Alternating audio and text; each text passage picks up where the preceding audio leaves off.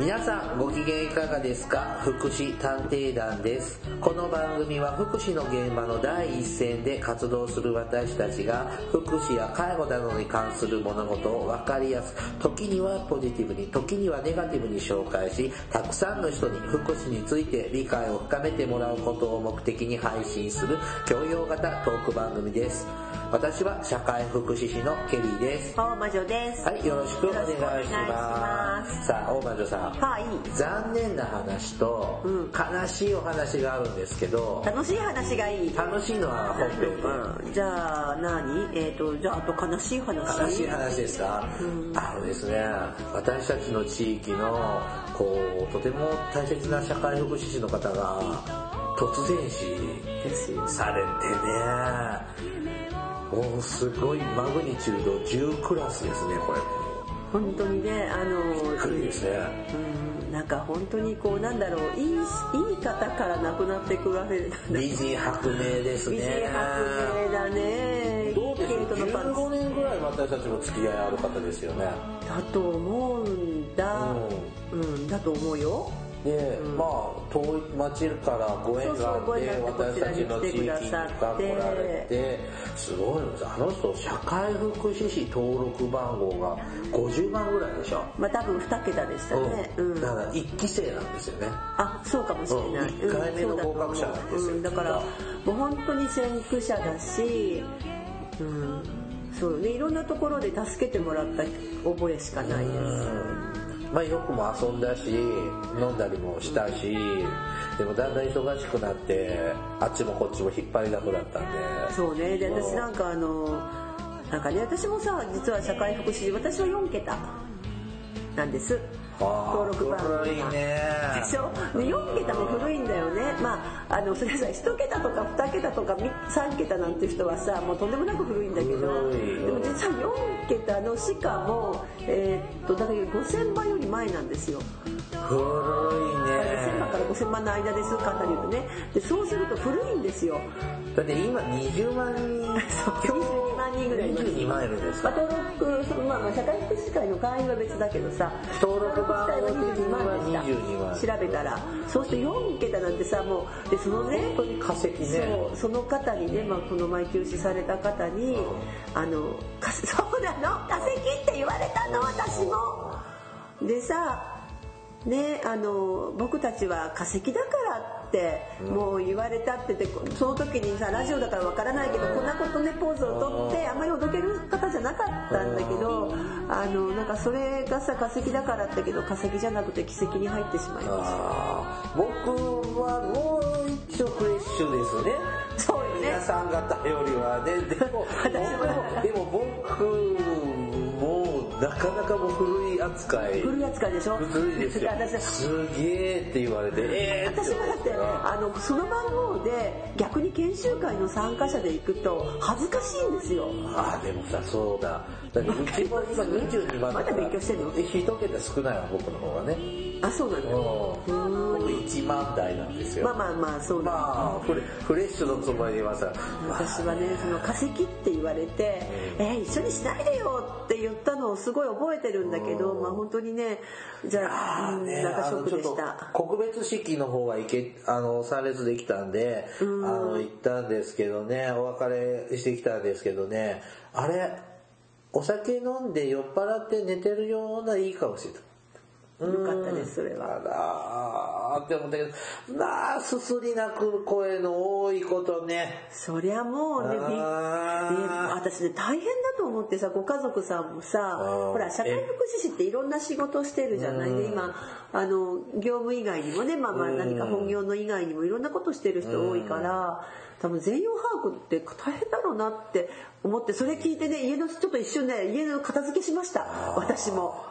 本当にあの明日にこうがあれど夕べには白骨となれりってあの浄土真宗のねそういうこうおふみさんっていう親鸞上人が言った言葉が出てくるんだけどもう本当にまさにその話だったので。ねあのー手話通訳の先生も来てたんだけど、うんなんもううるうるしてたもんね。あの人が？初めて見た。あの人が？うん。怒ってる顔しか見たことないよ私。手話通訳の本先生当、うんね怒ってる顔か酔っ払ってる顔しか見たことないけど、うん。だねで手話通訳師さんってやっぱいい人ほど早く死ぬんだねって言って。言ってあげても思いっきり。通訳さんはまだ死なないでって言っときました。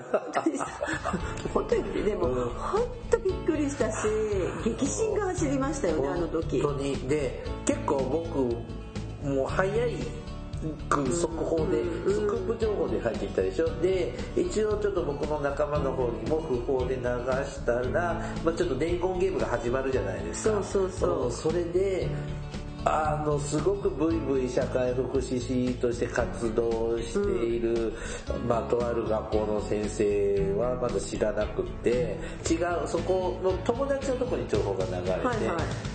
えあの方亡くなったんだってって言っても知らないわけよねまだ、うん。まだ今から公式発表みたいなはいはいはい。ですごい顔色変わって会議抜け出して電話かけまくってたって。へえでもさたださほらちょっとこれいけないか。私はね実はあの告別式もお通夜もちょっと事情があって行けなかったんです、はいはで全然ね伺うことができなくってまだだから全然最後のお別れもしてないんでできてない。できてないしでなんだけれども実はあので行けなかった理由っていうのが、まあ、本当にその方がさあの一番最初にやってくださった仕事の関係の研修会に行かなきゃいけないからきっとでたまたまその日すごい研修会がいっぱいある2日間で、で結局これはきっと仕事をしろと。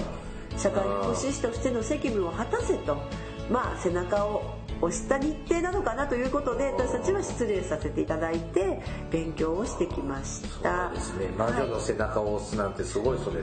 だ魔女は背中に押すわ化石に入れるわね チーム化石にもチーム化石って T シャツ作ろうかなこれから。でもさ化石ってまあねでもね化石本当に化石じゃなくて奇跡に入っちゃったのねって、あのこれ笑えない冗談だけどえーってもうちょっとショックでしたねなんか昭和の福祉を知る人がどんどんなくねいらっしゃらなくなってく。うん。まあでも大丈夫だよケリーさんも私も。はびこるから。いや僕行くまではこ世にはびこるもん。僕はそんなもういくばくもない命ですそからう。ビに運ぶでもね老化を感じてさもうとりあえず私今どうでもいいんだけどね。左手が上がらないの上に。どうでもいい話200肩ですか？そう200肩ででこれさ洗濯物干す時にほら肩まひの人洗濯物干せない、あれをね本当にねね泣きながら洗濯物干しましたまあどうでもいい話だけどね。本当ね、はい。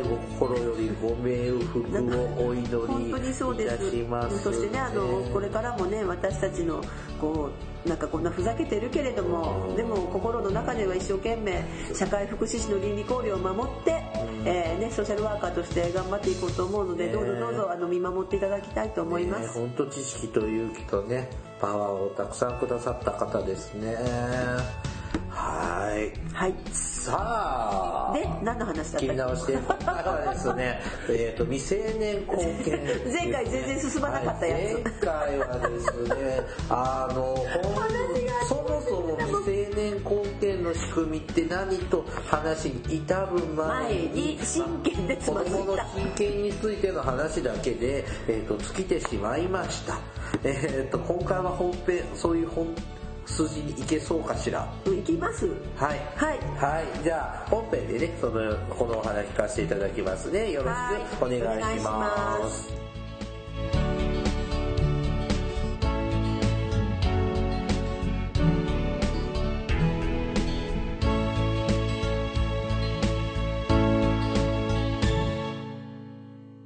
福祉探偵団福祉探偵団第187回ですね、はい。未成年後見 全然進まないやつね。はい。えーっと一応前回はまあまあ、その前に真剣の話してたね。身寄りのない、なんでそもそもし前回は話進まなかったかっていうと、まあ、そのいわゆる身寄りのない子供たちっていう話から、親権者とか親権ってどういう仕組みになってるのっていうの、でもこれ押さえておかないと、本当には入れないんですよね。そう。だから意外にこの神経ってささっきもあのなんていうのかなよく出てくるじゃない？離婚の時に神経どっち取るとかさそれで揉めるとかあるけど意外に知ってるようで知らなかったり、はい。あとよき時に本当にあの離婚して例えば、まあ、お母さんが親権取りました、親権取ったお母さんが亡くなりました。じゃあ自動的に離婚したお父さんのとこ行くよねなんていう話も出るのでここは自動的に行かないよっていうところはちょっと押さえといた方がいいかなと、はい。それはもう前回聞いてくださいね。前回聞いてね、はい。はい。っていうところを言った後ほんじゃねそうすると,、えー、と今度はその例えばよくあるパターンはほんのよくあるんだけど、まあ何度も出てくるけど離婚しました、お母さんと子供になりましたところがお母さん亡くなっちゃいました、でお母さんの親御さんたちも誰もね、いませんとか。まああのただほらさっきも言ったけどそれで施設に行ったりとかさ、まあそういうケースももちろんあるのでそうすると親権、まあ、別にそれは親権を代行しうる人とかがいる、でだから児童養護施設身寄りのいない子供だったら児童養護施設にそうそうそう。措置されるよね、うん。一般的に、だけどさ例えばその子にさ、莫大なしそのほ生命保険が入るとかさ。あ遺産相続。とそれまでさちょっとこう例えば児童相談所長がまあ別に 管理してもいいのかもしれないけど。いやちょっとしんどいですちょっとしんどいよね。法的ななんか責任そうそうそうがないもんね。例えばね、まあ、結構よくあるのはそのそれこそよくほら飛行機事故なんかだとさたくさん払われるよね保証金とか。そうなんですか。うん。きっとさとかさほ保険はあ私今回あの飛行機乗ったんだけど最近。あ払 入れなかったけど保険。でもほらなんかあそれは航空会社から支払われるの？たりとかさ見あと保険とか見舞い金とかあと保険金とかあまあさあね。の保険で落ちてるよね。あの旅行保険かけてるでしょ？うーん。そうするとそういうお金をさ例えば億単位のお金とかがさその例えばえっ、と4歳の子にとかね仮にだよ、うん漫画みたいな話だね。みたいだね、うん。まあ、例えばねそんな話もないわけじゃないかもしれないで、えーっとなのでそういう時にはやっぱり財産も管理していく未成年後見人がまあうん。だからそのだよね。親代わりし親権代行者ですよね。親権本当は親父母な父母ですけども、まあ、いない場合に児童養護施設の施設長とか、えー、と都道府県に最低1箇所以上ある児童相談所の施設長、えー所長か、児童相談所長。所長があの親権代行者として多分何か何かの契約の時に名前書いてあげられるっていうぐらいなんだろうね。まあ、まあそうだと思う、うん、だからだけどそこにその管理とかさ。莫大な財産を管理するという立場の、の前にもらわなきゃいけないもんね、うん、その手続きもできるのかな。ちょっと銀行がうんっていうかみたいな感じもそうそう。多分そうああるしでそれ受け取れてもそれ管理するってすごいプレッシャーですよね、普通公共大体児童相談所長なんかもさ大体職員あの公務員さんだし、ね、だからそうなってくると結構そういう人たちには、まあ、もう一つあのちょっとややこしいけどさもちろんねご親族が例えばおおじいちゃんおばあちゃんもいなくても、どっかのご親族がじゃあ養子縁組するとかさ、そんなお金のある子なら養子縁組するって言うかもしれないよね。例えばね、若のせおじさんおばさんがさ遠くの。あ兄みたいなね。そうそうそうそう、ね。その話になっちゃう、うん。まあ、そういうこともない場合なんかではあのまあえっ、とまあ、そういう時に後見人が選定されたりとかまあ、これは今お金のあるバージョンで。でただ、えっとね、私これも知らなかったんだけれども一つね指定後見人っていうのがあるんだって。ちょっと待ってね、うん。未成年後見が、あーと未成年後見人っていうのが、まあ、子供の後見人。はいそうですそうです。ですね。うん。それだけで聞いてる方わかるかなと思って。だから未成年っていうのは二十歳未満、で後見人ってのはそもそも何をするんですか？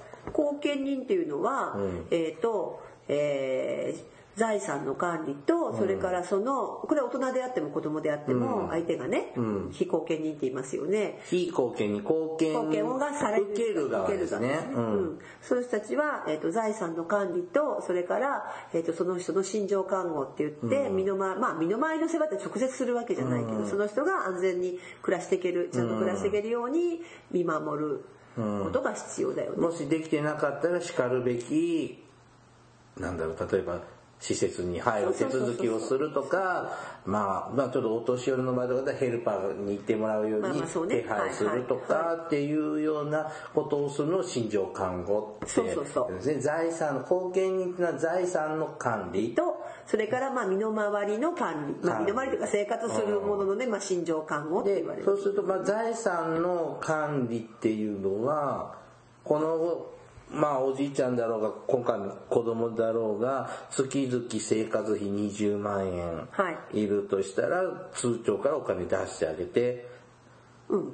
払ってあげるとか、その20万円を管理してくれる人に渡す預けるとか、うん、家も買ってあげることもできるわけ？うん、そこまでわかる。けどその前にちょっと話していい、うんうんその前に亡くなった瞬間の話していい？もうだって受任受任っていうと言うけど今後見人がいる前提で喋ってるよね。後見人の仕事っていうのがあ業務がね。うん業務がっていうのが多分聞いてる方がわからない。わからないからそこをちょっとまず抑えたいなと思って。ね。うん。はいっていうようなだからお金銀行から本当は自分でお金って下ろさなきゃいけないわけじゃない、でそれを後見人って立場だって4歳の子3歳の子が銀行行けないもんね、うん。はい。でそれが大人の後見人もそうだよね、うんっていうようなことをするのが後見人でそれの子供の後見人にそうそうつくのが未成年後見だね。はい。でそそういうのはどうやってどういう時に、えー、と未成年後見の制度っていうの？永遠と同じこと聞いてかれてる気がする私は。ずっとなんかね同じところにねこうなんかねローテーションして。くるってる、うん。だどうどういう時に、えー、と ページから誰誰がやるの？で、えっ、と、そうで、次行っていい、うん。うん始まる始まり。うんあの、よくわかるんだけどさ、あの、で、まあちょっとよくわかります。ちょっと先行きながら、そのことも説明したいなと思ったんですけど、えっ、と、というのはね、一つは、あの、こう面白いなと思うと、未成年後見人ってね、だから、でちょもうちょっともうちょっとじゃあ前に戻る、はい。えっとさ大人ってさ二十歳まあ二十歳。20になったら、実は誰も後見人はいないわけ自分いないに対して普通は。一人で生きていくんだよね。そう。んだからさ、うん。えっ、と、これはさ、よく言うんだけど、どんなに重度の知的な障害があろうが、うね、人でそも、ね。親がよくさ、ほら、代わりに契約書にサインしてるけど、あん。なもん何も無効なのよね、二十歳過ぎ自てたら。称保護者ですよね。そう何も関係なくて、実はどんなに重度の知的障害の方でも、後見人が選任されて、選任っていう言い方、まあ、後見人さんがついてなければ、ちゃんと裁判所とかね、手続き取ってなければ、この人は一人の人格として認められて、その人が例えばどっか行ってサインして反抗したら契約として認められちゃうんだよねっていう、まずあるよね。だけど、ここが大きなもう一つ違いで、それは大人はそうじゃない、だから大人って誰も後ろを見てくれる人がいない。はい。私もそうです。で、はちょっと余談だけどさ、昔はさ、えっと、明治の時代は、ご夫婦の場合、うん知ってる奥さん、女の人には旦那さんが後見人だったんだってね。だから女性は財産管理権がなかった。あそうなんだだよ。だからお人間として認められて権利なかったの。財産管理権なくて、夫が後見人だった。っていうのが明治じゃなかったかな、時代じゃなかったその戦前の話そうそう戦前の話。憲法はねそんな話、まあ、ちょっと余談だけどさ、うん、それは余談なんだけどつまりあの女女はつそういう管理ができないだろうっていうことで勝手にこう自動的になってたわけよ。男尊女卑の時代ですね。ででだから普通今はね今はもうし男女平等男女平等だから別に男だろうが女だろうがとにかく二十歳になったら今はね二十歳だけどこれがまたややこしいことに成人を18にするって話もさまあさうん。ちょっと18だけどさうん。そうなったら誰ももいないんですよ。すねところが子供には誰かいるわけですよ。うん。親権を行ってたものが、はい。はい。つまりまずそこがだから必ず子供には誰か親がいるっていうのがまず多分まあ法律大前提なイメージですよね。そうそうそうなんですでそれがさっきあのさっきっていうかねずっとこっち親権だとかさっきもずっと言われてたけどその話になるよね、親がいる、出されずだから親いなかったら存在しないからねどっかに必ず。まあそうですね。っていうのがままずその大前提が違う。必ず子供にはつまり、えー、とその子供の権利を守ってくれる人が本来、本来だよ、それが権利侵害してるケースもすごいあるんだけど、虐待とかで、だけど一応親っていうのはその子供のこの子の権利を守る立場っていうことだったよね、親権は、うん。前回勉強しました。でってことはその最後にその一つはね、えっと、未成年後見人っていうのは言い方があるんだけどその子供に対してね簡単に言ったら子供に対して、こう最後に親権を行う者が遺言で指定する場合ができるんですって。はあ、私が親が死ぬ時、まあ、なたがこの子のそうそうそう、親お願い権、あ親権じゃない、未成年後見。人。これね、あ指定未成年後見人を指定できんの？へえ。でそうそれを言いたかったの。だ指定それがね指定後見人って言って民法839条第1項に定められてるんですって。この子供版の任意後見みたいな感じそうそうそう。まあだけど親だから親が大人と違うよね。大人の場合はさ誰もいないとこからゼロからのスタートするんだけど子供の場合はゼロじゃなくて誰かいる。まあ例えばさただね私ここで聞き忘れちゃってこう多分公正証書だと思うの遺言は。と思うんだけどちょっとここ突っ込み忘れましたのでごめんなさいあのまた詳しい方補足してくださいなんだけど。ちなみに任意後見人ってのは私たち元気なんだけど将来認知症になっちゃってトンチンカンになっちゃったらあなたが僕の後見人になってねって今のうちに予約をしておく制度ですよね。でもちょっと違うよねまた。うんうん親がですけど、まあなんか任意後見の仕組みを考えるとなんかやっぱちょっと似てる。公正証書とかだろうなと思います。ると思いますけど、はい、だからでも例えばさ遺言っていうけど、でも遺言ってほら公正証書じゃなくても有効な場合あるじゃうん。ん。遺言でもいいの？ゆ遺言でって書いてある。遺言で指定する場合って書いてある。えー、ちょっと待ってよそれってさ一方的にさ遺言書書かれてましたからケリーさんお願いねって言われてもちょっとちょっとちょっとうん、そうね。でもでもさほらあの亡くなる時にまああの例えば、えーねよがんとかでさ亡くなっていく時にお母さんがねこの子の将来をと思ってさ、この人なら託せると思ってまあとかね親戚とかでもいいと思うんだけど、そういう方法があるんですって一つ。まあ一応ある、まあある。メリットデメリットはちょっと置いといて。置いといて、うん。そう進まないからね。はあまずそこがさすごいなんかこうちょっと右後見人って言われてみればそうだけどやっぱり誰かいるんだなと。子供には必ず後ろ盾をしてくれる守ってくれる大人がいるのが社会の仕組みなんだってまず一つあります。で次にそういうのがなかった時遺言もねないし突然しなくなっちゃったりしたらさないからそうすると今度は選定後見人といってこれが一般的に言われるそういうこう裁あの家庭裁判所がはい。誰々君のそ後見人をあなたがやってねって裁判所が決めるんだね。まあまあ民法840条に決められててでそれは親族その他の利害関係人の申し立てにより家庭裁判所が選任する場合、まあ、こ本人はダメなの？本人はだって赤ちゃんをウィーンはできないからさ。まあわかんない。えっとただ本あ本人はできないのか。だから親族とかその他の利害関係人とか例えば児童福祉あ児童相談所長なんかもあの申し立てはできますね。はい。そういう形とか親族とかね、うん。うん、例えばあのうん、そうそう。おじだからねおじいちゃんおばあちゃんが別にあの自分が後見人になりたい、なるから未成年後見人になるからって申し立てるケースもある、うーん。家庭裁判所にはい、まあそれはまあケースバイケースそうだからちょっと変わってるのはその指定後見人っていうのがまあ任意後見人に似てるけど、まあ、つまり誰かがいると。それでいる誰かを交代するパターンなのかそれとも、えー、とちゃんとあのし、ね、その家庭裁判所に申し立てをするかと。そこがまずあります。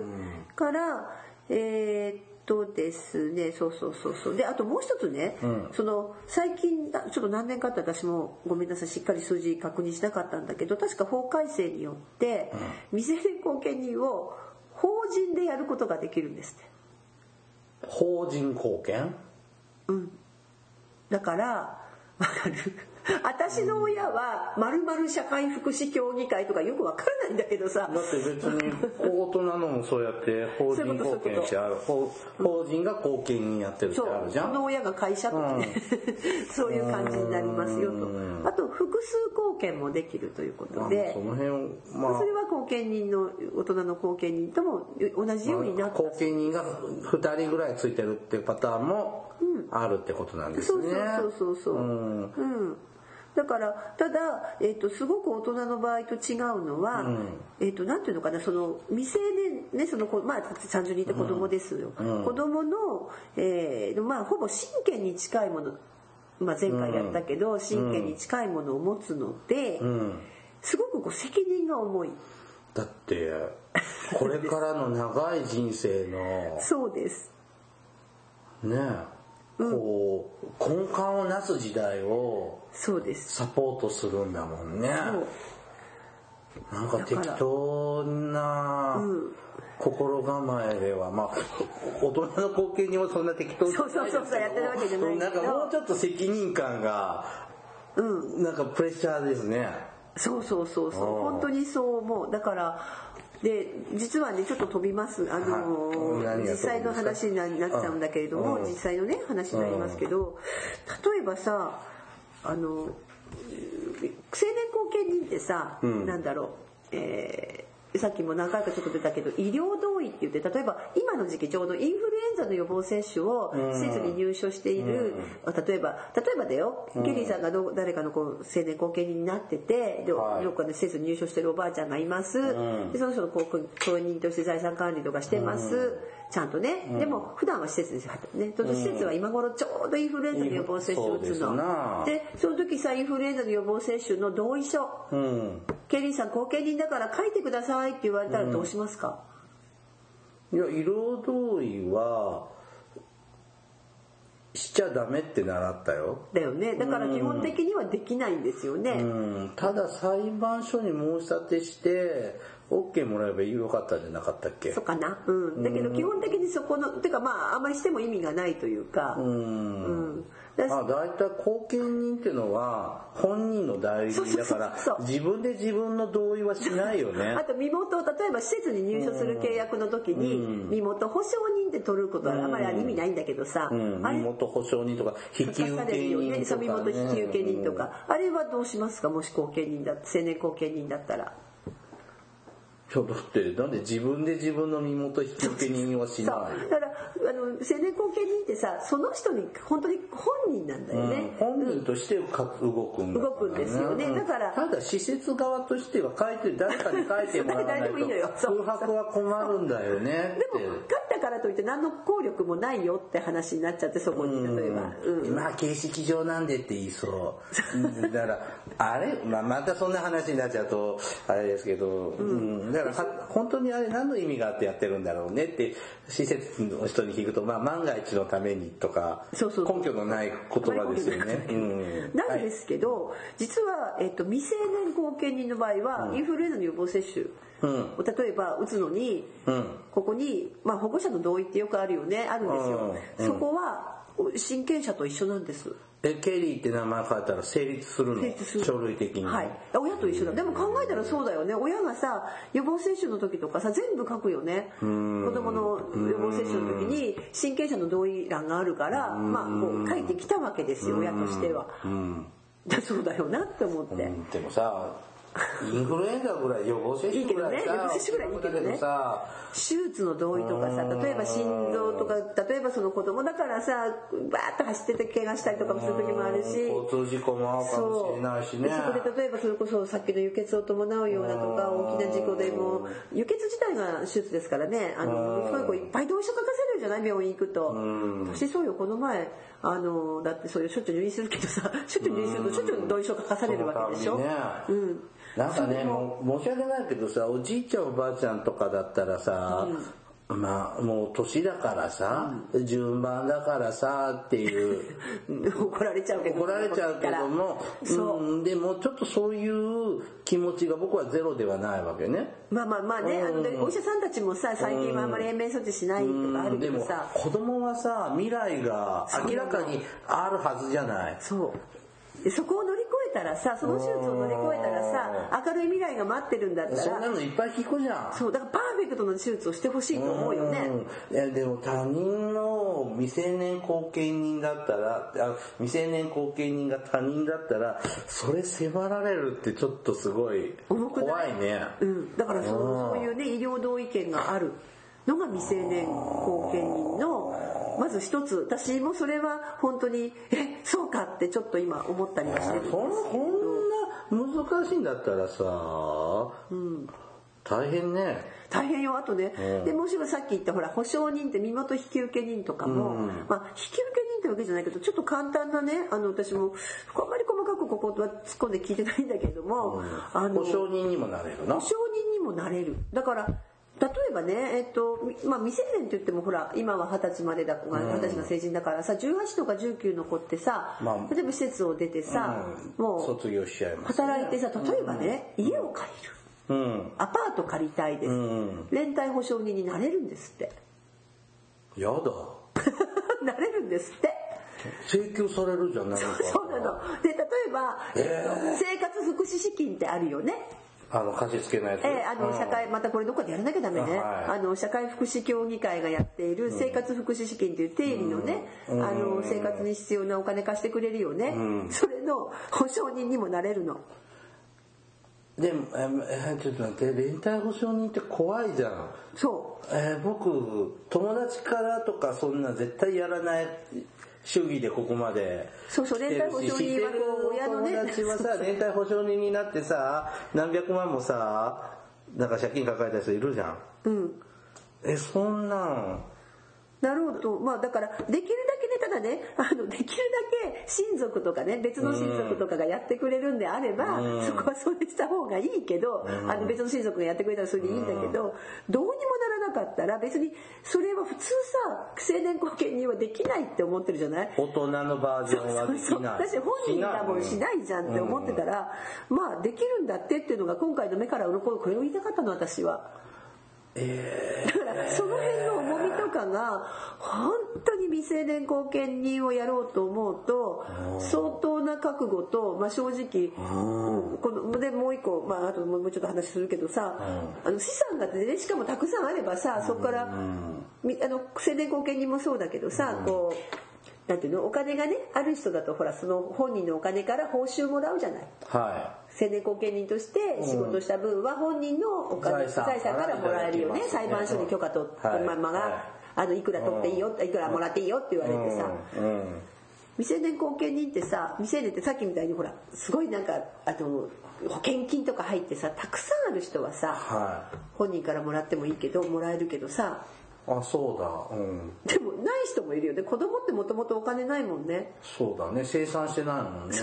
働いてないもんね、うん。まあ18ぐらいになれば働けるかもしれないけどさ。うんいやいやいやあの青年後見制度じゃ誰々さんの後見人になったら1年経ったら、これまで1年間あの人のために後見人活動してきたのでって裁判所に行って、さっきもおっしゃったようにこれぐらいもらっていいですよって言ってその人の通帳からはい。ただくわけですよね。でもだって大人は年金もあるしさ、まあ、おじいちゃんとか年金とかまあね、まあ、ない方の場合だったらまた違う仕組みでもらえたりするけど確かに子供は働いてう ある人だったらいいよそういう保険金とかさ、まあ、要するに不労所得みたいなね、財産がある子ならあれば取れ児童扶養手当ってもらえないよね 扶養してないからね本人ねえ。まあ、でそういういろいろまああのもちろんほら遺族年金とかさもらえるケースもあるし、まあ、ケースバイケースが子こう供は遺族年金もらえるの？もらえる。あ子供遺族年金もらえるけど、うん。まあそういうまあいろいろあるんだけれどもでもそんなのわずかなものじゃない、うん。だからで逆にもらっちゃうとこの子の人生のまあ遺族経年金はもらわない経済的な邪魔になりそうですよね。その進学校進学したりとかさそういう資金とかの予定の取っちゃうかもしれないわけ。でああこっちがね。うんそうそうそれは思いますよね。将来ね、うん。うん。そうするともらいにくいですよね。まあそれもだあるよからちょっとうん悪気がないけどちょっと躊躇して仕事的にやりづらいね。うん、だし、それから親代わりみたいなもんでしょ、でまあ、もちろん青年後見人でもさほらいるじゃない。あのまあ 私も知ってる人のさあの後見人非後見人さんっていうの？あの人なんかはさしょっちゅうどっか旅行に行っていなくなっちゃってさ で後見人がさあのあのそ 保護されたさ警察に引き取りに行く人いるけ一どさ。人で旅にね出ちゃってそうそうそう。青年後見を利用している側の人がね、ほんでどっかでわざと警察に帰れなくなると捕まって後見人呼び出してもらうんだよね。でも未成年だってそうだよね。子供だからさでなんか起こすかもしれないし損害賠償例えばなんかあるよね自転車でこう突っ込んだらお年寄りがねスマホで横見てたら自転ね高校生とか突っ込んでさなんとかさいろいろあるじゃない？だからさ本当に寝たきりの高齢者の後見人をやるよりは財産がある青年後見人をやるより本当に未成年後見人は責任が重いからまあ場合によってはおまあ、こんな報酬第一じゃないけど、そういったちゃんと報酬も取れない可能性もあ、まあ、これちょっと仕組みがあります。後でちょっと説明しますけど、あのほ補充する仕組みはあるんだけれども、まあ、いろんな意味であのそういうところはちょっとこうなんていうかな重みのある仕事かな。重いね。重い仕事。でしかもそうやってなんていうのかな、まあ、あのちょっと事例なんかもね勉強してきたんだけれどもなんかあるとそれこそ身元引き受けになってみたりでなんかあれば呼び出されれば行かなきゃ今まあそれは一緒だけどさ、なんか反抗期の頃の子供とか大変そう。そうそうそう。まさにさその反抗期の子だとかさいろんなケースあるだろうから、まあ本当に大変だと思うのね。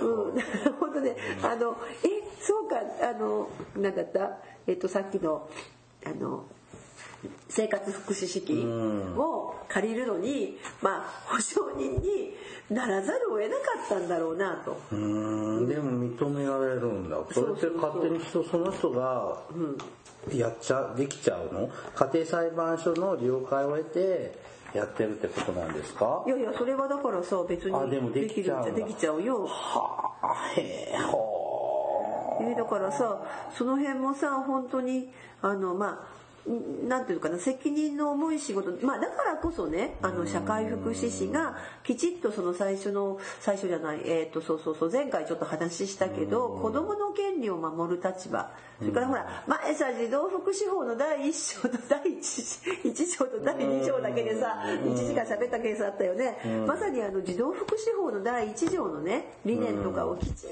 とさ抑えた人たちがやっぱちゃんとやってほしいっていう趣旨だったんです。でも本当に大変だと思います。あとねもう一個今お金のあるケースばっか喋ってたんだけど、実はよくあるのが、えっと、毎回あの同じこと言ってるけど、えっと、離婚しました、ううん。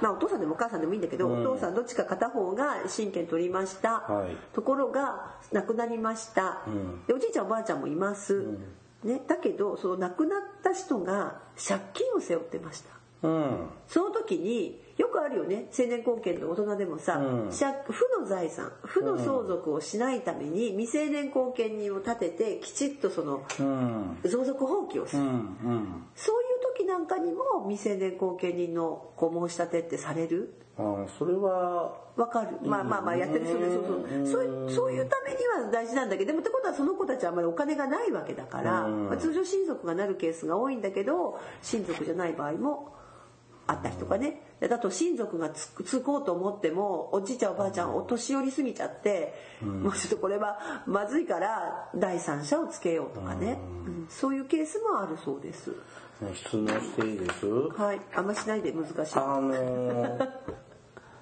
まあ後見人って本当は自分がやらなきゃいけないのが、まあ、未成年の場合は子供だからだし、しょ大人の場合は認知症とか知的とか精神の障害があって、本来自分で考えてやらなきゃいけないのができないわけですよね、はい。だからそれを代わりに行うの行う後見人が行うのを代理権っていうじゃない。はい。で、あと、その本人ですよね、その認知症のおじいちゃんとか、障害の方とか子供が、こういうことをしたい、こういうものを買いたい。はいはいはいっていうと、こあの、自分で決める能力が申し訳ないけど、ないってことだから、はい。後見人が、うん、それは必要だね、それはダメだよねっていうのを同意する権利、はい。同意権っていうじゃないですか。はい。で、ちょっと資料を見てると、この結婚が無っていうのが書いてあるの、未成年後見は。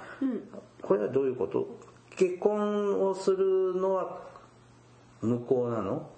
ん？だから婚姻同意見はあるけれども婚婚姻に関してはなしってことじゃない？あじゃあ未成年後見人はその子供が今一応1618で結婚。18になっちゃったわけ男女とも、だったかな、うん。はい。の時に結婚するとかっていうのは、同意する権利あのはないねえっ、とねこれねそうなんです。あのこう結婚そのものの同意権はないんですって。未成年だから未成年者が婚姻した時には未成年後見が終了するんですって、結婚しちゃうと？なんかさ私じゃない結婚するとさ成人として大人扱いになるんですよ、それは昔からだよね、ん。その民法あ上ーだからなんだけど一つあって未成年者の婚姻にはややこしいんだけど、親権者の許可がいるんだって。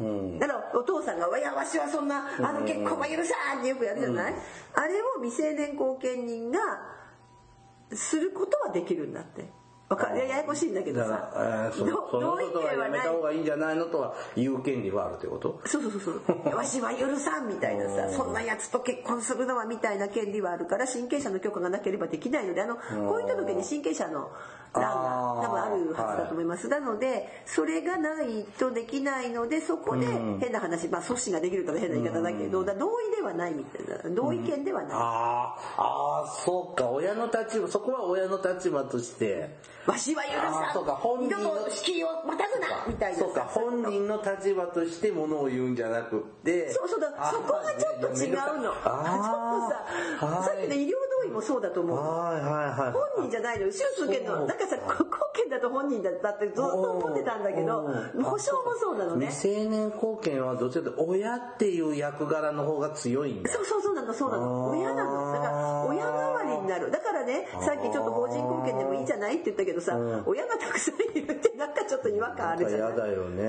児童福祉の観点的には時代に逆行してるよね。とかさたそのちょっとね例えばこれ、えっと、子供のことの講義もあったんだけど、例えば愛着障害ってまあすごく言われて、ちっちゃい頃に、あのねあのなんかさ 影猿の実験があったけど、あのね特定のやっぱり信頼できる大人との関係性が築けないとダメ。で、そうすると未成年後見のこの子供がすごいちっちゃくてさ、でも法人後見で毎回担当者変わってたらさちょっとやっぱり良くないよねその子の生育にとか、まあまああのそんなことも話がありました。さあそろそろ時間になってきますう。もうちょっと面白い話じゃないけど、はい、はい、端的にはい。あともう一つ、まあ、いっぱいまだなんか言い足りないことあるんですけど、すいません。あとは皆さん調べてください。ただ一つだけ、あのあれがないです、えー、と登記証明が登記事項証明書。登記事項。これは法務局で、えっ、とあなたは誰々さんの青年後見人ですよっていう、はい。証明書みたいな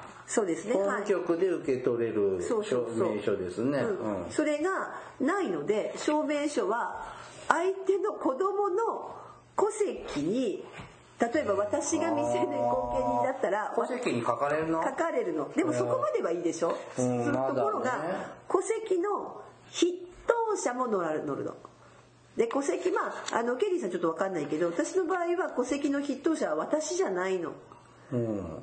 ね、結婚してる場合にはあの大概の場合は夫がこう筆頭者なわけ、うんうんそうするとね。それで順全部の住所から名前からそうですね。自分の戸籍が相手の戸籍に載るんだってでそれがやっぱちょっと例えばほら自分の戸籍が相手の戸籍？にの乗ってくるわけよ。でしかもそれが筆頭者の名前も出てくるので、まあ別にいいんだけどさそんなのまあ気にもしな知らないんだけれ情報満載ですからね。そうでもほらだからここれ実際記載例があるけど例えば未成年後見人、でこれをえーっとあの銀行回りするんだってもし資産のある、えだからじでそれを持っていくと銀行が慣れてないので登記事項証明書を取ってこいって言われて何回私は銀行の窓口と喧嘩をしたかとその先生がおっしゃっておりました。だよね。でしかも自分のでしかもそこはあのちょっとほら最近ほら弁護士さんとかだとさあの女性なんかだと、あのそのまま旧姓とかで仕事してるケース多いじゃない？で登記事項って登記の戸場合籍ははそう。私たちはあんまり考えないんだけど本名でやっちゃってる。例えばね大魔女で仕事をしててでも名前が本名が出てたらこの人誰って話になるわけで。こんなことが書かれてんだ戸籍に。そう。だから本当に変な話隠し子だよねっていう。であ実ーはあのちょっとそれ子供の人権的にあんまりまあまあ子供の人権もすまあそうね、まあ、隠し子じゃないけどさ。ううんから私たちは何言われようがまだいいけどね。まあでも子供の人権というか子供自体はどう考えるのかわからないけどあと信頼関係取っていかなきゃいけないからさ子供とはきちっと気づいていかなきゃいけないから。でお試し行動もするだろうしそういう傷ついた経験のある子供たちなのでまあそんなこ今今言ってたらまあ山ほどなんだけどっていう話をしたかった。なかなか進まなかったね。はいいつも。のはい。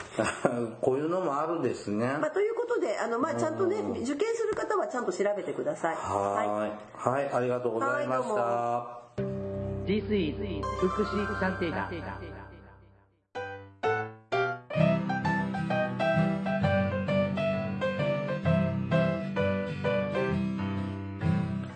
りが届いております。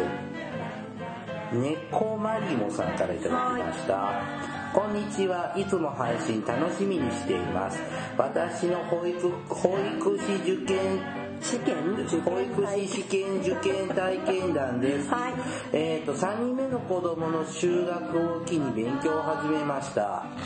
えー私は、えっ、と、実務経験等がなかったのですが、えっ、と、私が卒業した年までは、えっ、と、そ、ね？高卒の、高卒でも受験ができました。はいえー実技は絵画を選びました。他の科目と違って課題が当日までわからないので何をどう準備してしたらいいのかわからず勉強時間も取れず試験が近づくとかなり焦りました対策本も役に立つものがなく、えー通信教育の DVD やネットの情報を見て練習しました。試験当日問題文を読んだら描けると思う課題だったのでラッキーでした。教室には受験生が鉛筆を走らせる世話しない音が響き渡り異様でした。結果は33点でギリギリ合格。う二度とあんな試験は受けたくないです。いや難しいと思いますあの試験。職場の男性は絵画で受けて落ちました。次は音楽に変えて受けるそうです。あの私的には楽だなと思いました。はい。初めから保育所以外で働きたくて放課後等デイサービスに就職しました、はい。事業所が保育士が何名かいないとって数が決まってるんですよね、まあねえーとい。う決まりがあるので有資格者は重宝されています、はい。現場では音楽と美術の知識や技術が必要と実感しています、ということです。歌って踊れて絵が描けないと保育士にはなれません。絵画でねあのちゃんと受けてる人っていらっしゃる。すごいね。でもさ描けると思う課題って思う課題じゃなかったもんね私見たけど。ねえ。33点で合格するの？ま、何点が満点なの？あそっか。それが分かるね。ついつい100点満点で33でもこの採点もさ主観が入るよねまあまあまあ実技なんてそうかもしれないけどどうやって採点してるんだろうね。あの採点する方も大変なんでしょうね。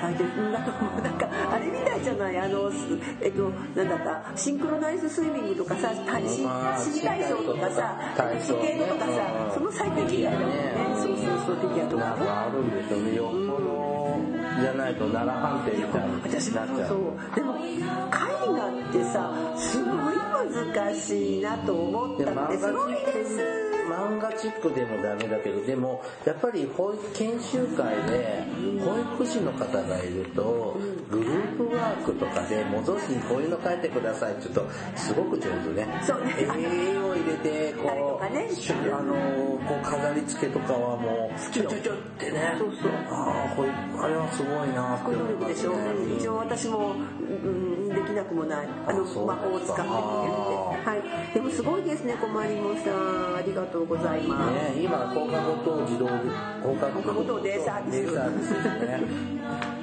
ってことで障害のあるということが多いことですね,、ねまたそれも一回やってみたいネタですねそうですね。あそうですね。放課後等デイサービスはまたやってる人たちもたくさんね知り合いがいるので、またそちらの情報とかもそうですね。ネタとかあったらはいください。はい。はい、お便りありがとうございました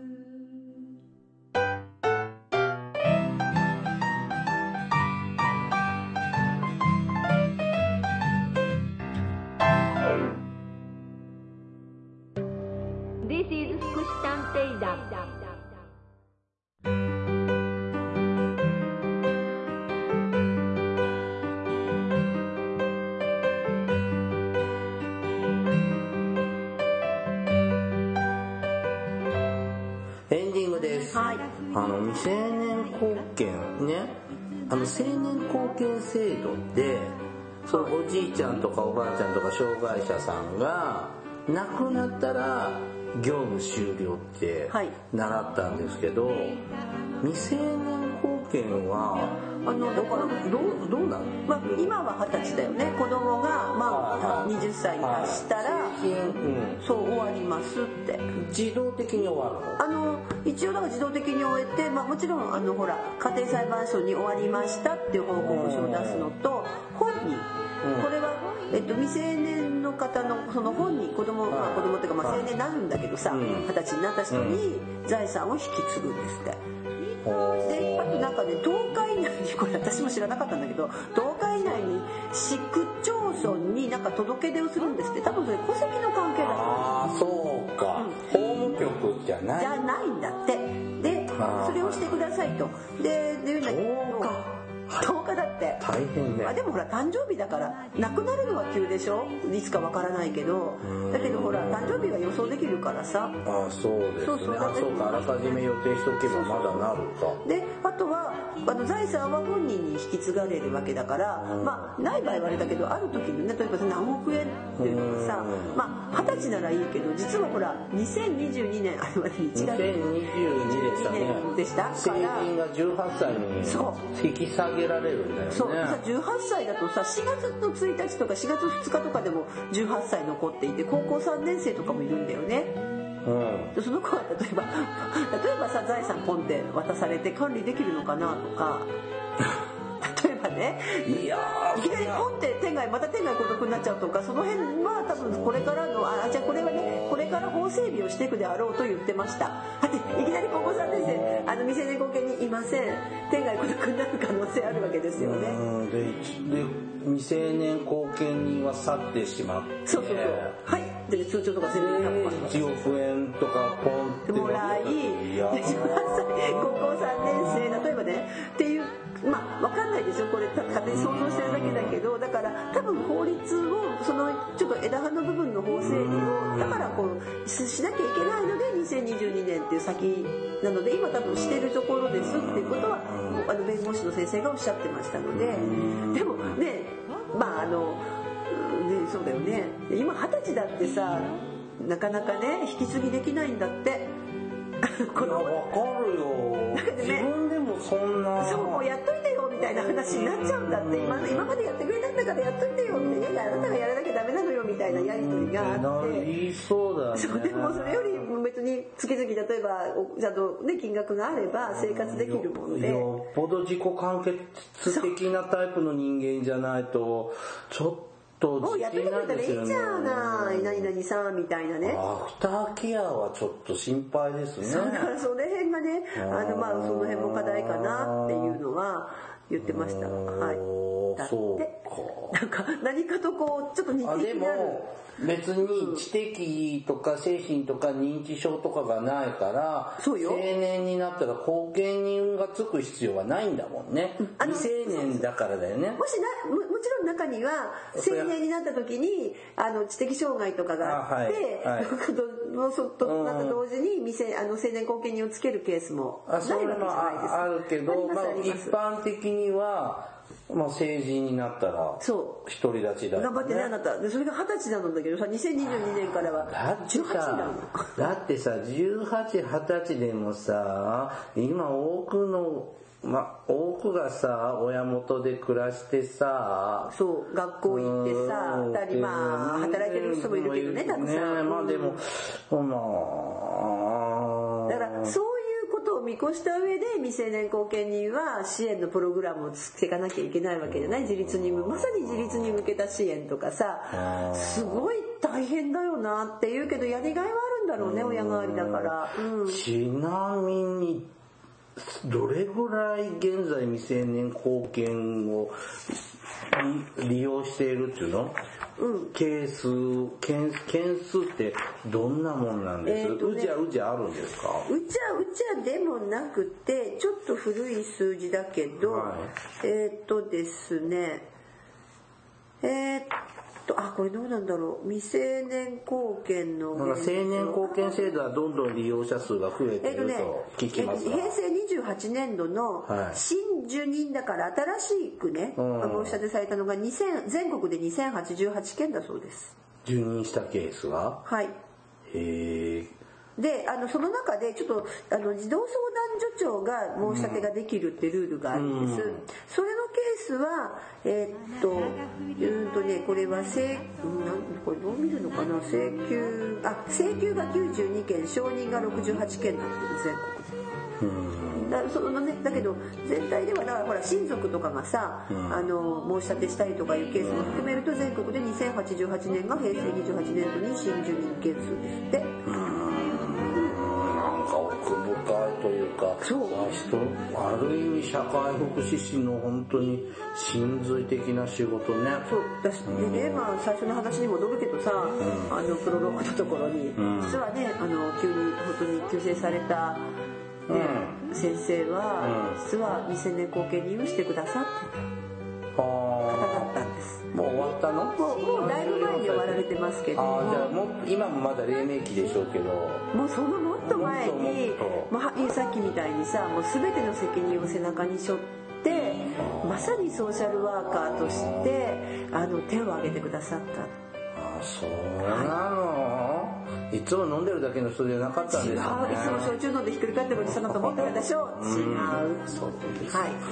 本当に最後にもご冥福をお祈りします。で、私たちをね、またこれからも導いてくださいという、ちょっとこう、しんみりとしたした終わり方にしますか。はい。はい、番組からのお知らせです。福祉探偵団では皆様から福祉や介護に関する質問や疑問、えー不満や愚痴、番組に対する感想やご要望を募集しています。もちろん普通のお便りも募集してています。お便りは E メールでお願いします。えーメールアドレスは福祉探偵団アットマーク Gmail.com 綴りは fukushiteidan アットマーク gmail.com です。また、福祉探偵団のツイッターがあります。フォローお願いします。さらに、福祉探偵団の Facebook ページも開設していますので、いいねのクリックをお願いします。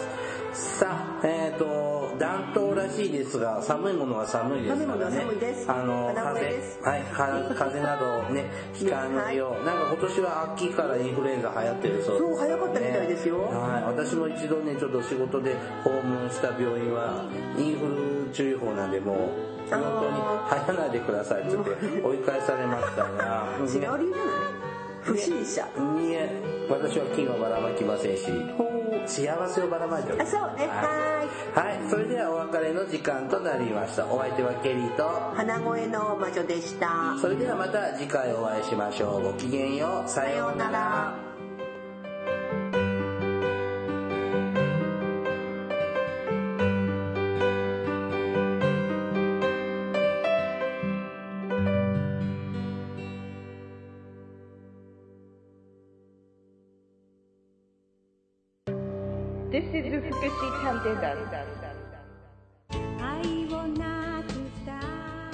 everybody, how are you doing? This program is educational type talk show distributed for the purpose that we who work in the front of welfare, introducing about welfare things and care, etc. This program sometimes for negativity and sometimes for positivity, also intelligibly for getting deeper understanding about welfare for many people. 福祉探偵団聞いてね